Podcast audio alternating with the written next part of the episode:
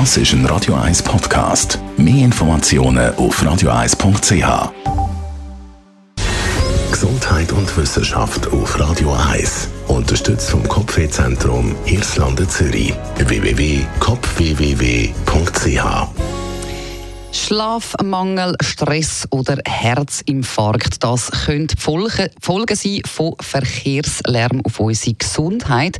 Offenbar am gefährlichsten ist der Lärm von der Straßen oder auch von den Flugzeugen. Der Verkehr ist die grösste Lärmquelle in der Schweiz. Über eine Million Einwohnerinnen und Einwohner sind an ihrem Wohnort durch äh, Verkehrslärm oder von Verkehrslärm betroffen. Das würde bedeuten, jede achte Schweizer in. Der Lärm der ist aber nicht einfach nur unangenehm, sondern der kann offenbar auch gesundheitsschädigend sein. Vor allem das Risiko von einem Herzinfarkt ist durch Verkehrslärm massiv erhöht, wie verschiedene Studien vom Schweizer Lärmforscher Martin Rösli zeigen. Und das Beunruhigende am Ganzen ist eigentlich, es spielt nicht einmal eine Rolle, ob wir uns von dem Lärm gestört fühlen oder nicht. Der Körper der reagiert sowieso darauf. Der Grund dafür ist, dass das Ohr nie schlaft. Genau.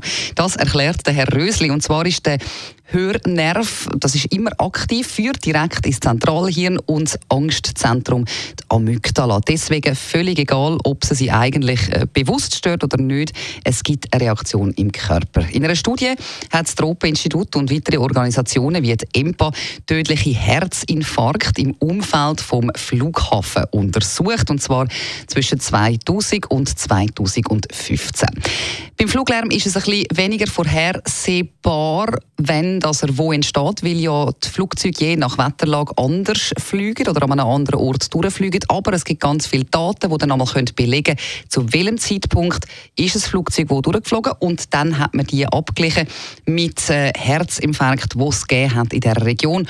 Und die Erkenntnisse, die sind offenbar erschütternd. Bei einem nächtlichen Lärm oder bei einer Lärmbelastung durch Flugzeuge von 45 bis 50 Dezibel steigt das Risiko für einen tödlichen Herzinfarkt um 33 Prozent, sagt der Lärmforscher Martin Rösli. Also, wenn irgendwie möglich, versuchen Sie sich vor zu viel Verkehrslärm zu schützen. Man kann ja auch Oropax rein tun, auch wenn Sie es vielleicht gar nicht so wirklich störend finden. Ihre Gesundheit, die wird es Ihnen danken.